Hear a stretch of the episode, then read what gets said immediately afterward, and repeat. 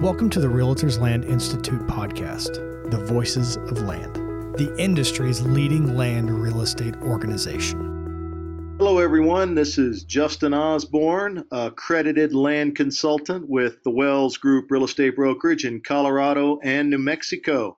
I'd like to thank you for tuning in today to RLI's The Voice of Land podcast, sponsored by the Land U Education Program. Today we're going to be talking with Aaron Graham, accredited land consultant and president of National Land LLC.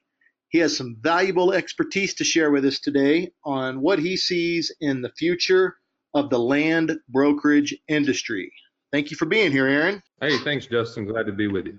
Aaron, how long have you been in the land business? Oh, let's see. I think my first year was 2004, so I'm, I'm pushing 16 years or so now in the business. Well, and you've probably just seen a little bit of change in those 16 years, I would imagine, as far as what you were selling and the way you were selling it 16 years ago compared to kind of the way you're doing it today. No doubt. I mean, none of us can deny the the impact the technology is had in our industry and certainly on our everyday lives. But I think that's still the, the number one thing that is uh, continually evolving and changing and changing the way we do business. Um, you know, heck, what we thought was modern and creative and forward thinking, you know, five years ago um, may not even be applicable in what we're doing today. And it's, it's, uh, part of my objective in uh, in what I want to be able to deliver to at the RLI conference is to discuss. You know, certainly we don't have a a crystal ball as to what this business is going to look like a decade from now, but um, I think there's some things we can look at to make some reasonable predictions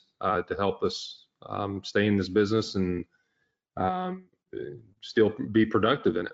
Yeah, it's definitely difficult if our listeners don't have an open mind and a a flexible mindset when they're conducting their business. Uh, what would you say is kind of some of the the biggest ways you and, and your group has embraced uh, the changes in technology the past few years? Well, I think just what you'd said about flexibility. I mean, we've actually established that as one of our core values in our company because we believe it's that important. You know, just like I was mentioning, um, we we can't use a template from 10, 20 years ago of how this business uh, in order to be successful in this business how you do it. And i think that's probably first and foremost um, with just as many rapid changes that have, are coming our way that uh, it's really critical that we we keep a, a flexible open we also call it a coachable mindset um, simply because it's you're in order to uh, what i'm saying is survive and thrive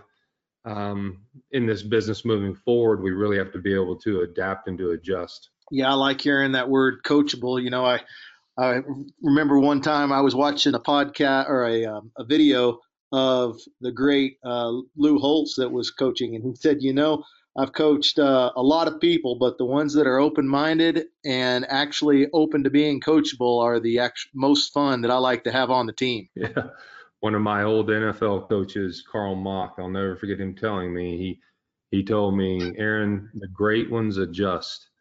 And I've never forgot that because he basically was telling me the ones who really, really do well in the NFL and hang around a long time, they can you can change the game plan, you can change the direction that we are going as a team, um, and they're the first ones to jump on board and to buy in. I love it. That'll be a bumper sticker. The great ones adjust. That's awesome, man. uh, well, speaking of adjusting, what changes are you going to kind of see that the, the land agents need to be able to adjust to over the next decade in our business?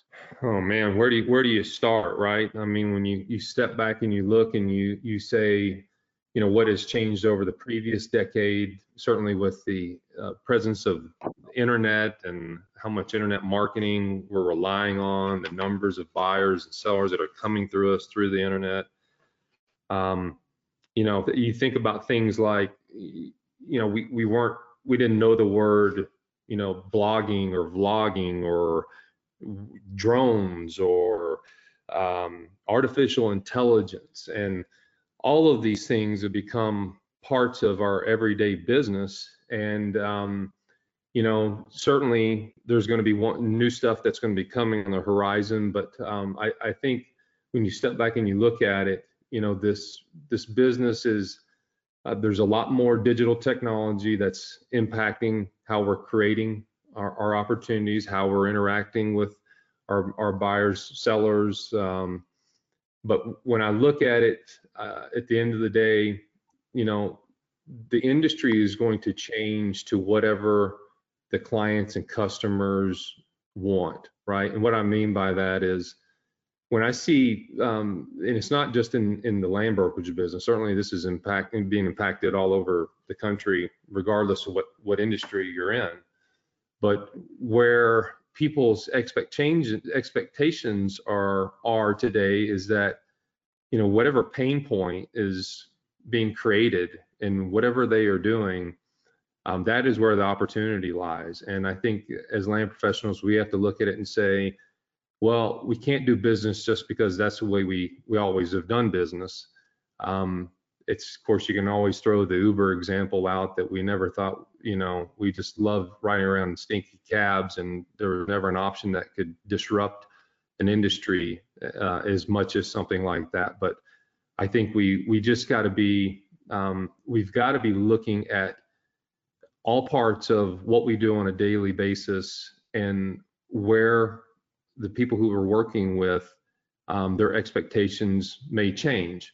Um, we, we, we, we think uh, the, from the residential side, which I've, I've certainly followed, followed very closely, um, watching how much disruption has taken place in, in their industry, that uh, we just figured that we we always want a real estate agent to be able to show us homes, and um, how much that has been impacted through not only technology but just different platforms that are out there. And so I think what what is important though is that those are some scary conversations to say, well, um, you know, we've got to be able to continue to show our value to our clients. And and I honestly believe that we're going to win that at the end of the day. Um, I just think we've got to be smart enough to be able to look and see what technologies are making the greatest impacts and if that's what our client really wants to be able to to to utilize um, we need to support it and not run away from it. Well those are some great points and there certainly has been a lot of change in the, the residential real estate industry just the past few years. What type of correlation if any do you see that having with the uh, the land market and the land land industry well, I think you, you see a lot of, you know, these new platforms, whether it's iBuying, which is a new term for some people, um, where, where properties are being offered on on uh, residences are being offered into a space where people can come in and and um, and purchase them um, without a professional involved. And um, again, I'm I'm not going to be the one promoting saying that that's what we're what we want, uh, obviously, in our industry. I think we just need to be uh, cognizant of the fact that there are going to be some of the services and parts of our services that we provide that um, we may not be um, required to do uh, in the future. And I, and I love looking at the residential side to kind of provide a template for us because they're moving at such a, a quick pace um, with billions of dollars in behind supporting, you know, some of these groups and whether or not if it's a discount model that has been put out there and that's why we how we kind of looked at some of these things is you know the, um, whether if it's redfin or compass and some of these that our, our listeners may have may have heard of you know 10 years ago 15 20 years ago even you could have easily defeated that. Well now uh, with just saying, look, those are discount models. Those are things that um, have been tried and have never succeeded. And now you're seeing those companies who have changed the way they're doing business. Um, and in some areas, um, they've com- completely taken over um, the residential business in some some communities and cities. And so, from that perspective, again, we just need to be aware of why that is happening. It's not simply because they're offering a discounted fee, and a lot of cases that may be, but they're offering something that residential buyers and sellers are wanting. And I think we can glean a lot from uh, what to, we're seeing these residential companies uh, doing so that we can um, modify and adapt our land brokerage businesses uh, similarly. Yeah, I think we definitely do need to make sure we're constantly being willing to modify and adapt. And you know, a lot of times I'm talking to my guys about added value. You know, there's there's a lot of realtors in our area, uh, but there's not hardly any that are providing the level of service and handholding that we're providing our clients, especially our rural land clients. And so I think it's important that the listeners realize there is a lot of added value that you can offer your clients, whether that's a seller or a buyer, to separate yourself from the competition. And what would you have to say about that, Aaron? About kind of conversations you've had with with your with your team about adding value to y'all's clients? Well, it is our our number one priority um, at this stage because it's just we as I was sharing earlier, there's there's been a lot of changes. There will be uh, uh, continue to be a lot of changes. We've all are learning more about AI, artificial intelligence, um, and we're, we're, we're there are certain aspects that as our as the industry continues to evolve, but whether if it's critical thinking or emotional intelligence or even creativity, those are things that artificial intelligence are never going to be able to replace.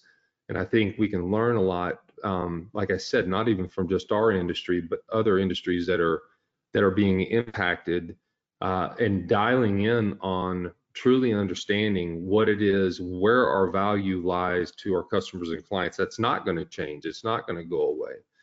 And I think we've got a uh, we've got a challenge ahead of us in defending our reputations, um, understanding how many people and services out there now with the, the power of the internet and social media um, and how important it is for us to be able to uh, protect our our our brands.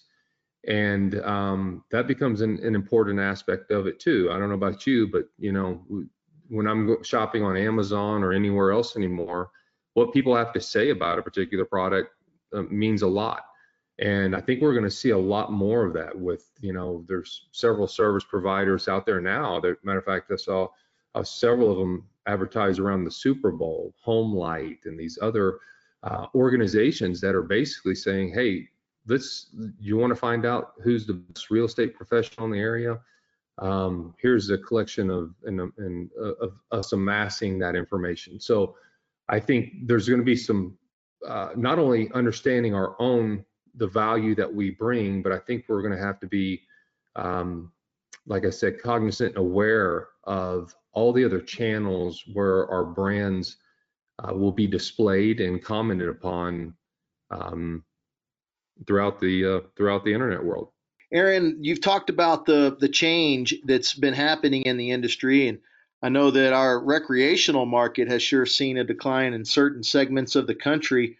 Uh, what do you see happening with the outdoorsmen in your neck of the woods? Well, we get a pretty good vantage point uh, from it since you know our, we, we service 33 different states in our in our business, and it's pretty it's pretty interesting just following you know um, some of the statistics that have, that have come up. You know, U.S. Fish and Wildlife uh, came out here recently, back in December, and they were commenting about you know that we've reached an all-time high in the number of hunters in the United States in 1982, which was at 17 million. And this past year, we had about 15 million hunters across the United States. And um, the sad truth is that um, it's there the elder population of hunters is exiting the hunting world faster than we're replacing them with with our our youth who are getting into hunting. So it's something that you know we need to be able to pay attention to. South Dakota uh, recently reported over the past six years they've had a, a decline in the number of waterfowl hunters from what was 25,000 down to just over 12,000. So we've seen a, uh, they've seen a, a tremendous number of people who um, have just not showing the interest in hunting like they like they have. And so at the same time, we've seen these uh, emerging industries such as industrial hemp, you know, which uh, really was um, new to me uh, about this time last year, and seeing how much um, just that one industry is is changing and evolving. So yeah, it's it's just uh, those are those are things that I think are important for us to pay attention to, especially those of us who are in the recreational mark, uh, recreational real estate world.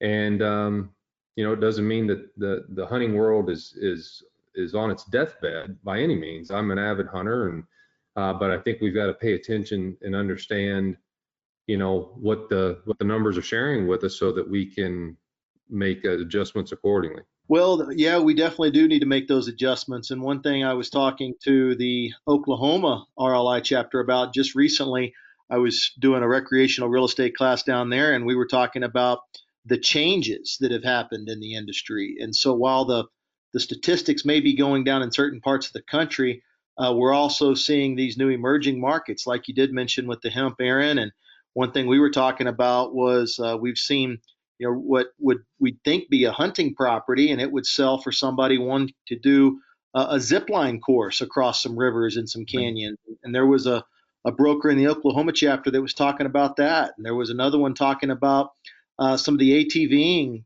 ATV courses that people have uh, been setting up on what would have been a, a typical hunting property. And so while the numbers are going down, it's not too discouraging to me because I see these new mar- markets emerging.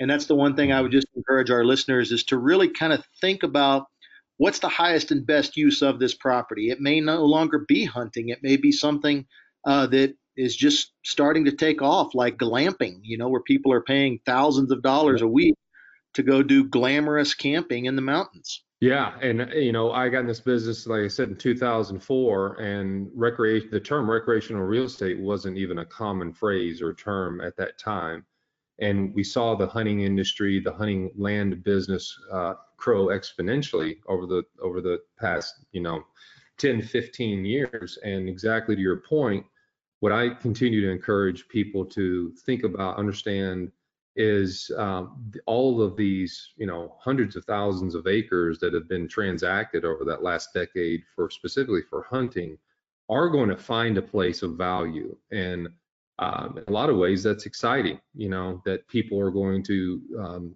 recognize that they still want 100 acres in the woods or 100 acres in the country. It just may not be for the same reasons that really drove uh, those particular tracks in the last uh, 15 or so years. So i'm with you. I think there's a lot of exciting um, new opportunities in recreation um, that are going to be evolving that uh, people are going to find just a, a, just as much, if not more, interest in in doing, and it's going to be up to us to help uh, market to them in the right way and and connect them with those types of properties that they're looking for. Yeah, I totally agree. Uh, for the listeners that would like to learn a little bit more about this, Aaron is going to be one of the guest speakers at the National Land Conference in San Antonio, Texas. And that's going to be from March 29th through April 1st. And if you'd like to learn more about that and the future of the land brokerage, I would strongly encourage you to go to rliland.com. And under the events tab, you can register for the National Land Conference. And uh, you can see Aaron and you can learn more about what we can expect to see coming our way with the future of the land business. Um, Aaron, do you have anything else for kind of food for thought here, wrapping up for our listeners? No, I'm excited to uh, present in San Antonio, and um, you know, I think it's what we kind of talked about today, and what what I shared is, like I said, can be a little bit scary and thought um, to kind of think down that way, but I think it's a benefit to us to kind of understand everything that's going on around us in our industry and the changes that are happening at lightning speed, and um, we can uh, we can learn from each other um, to better ourselves, so that uh, we can, you know, like I said, continue to to uh, survive and thrive through this decade of disruption. Well, that's that's a good way to say it. Survive and thrive, and uh, definitely going to be a decade of disruption. But I look forward to those of us that are working together to stay ahead of it.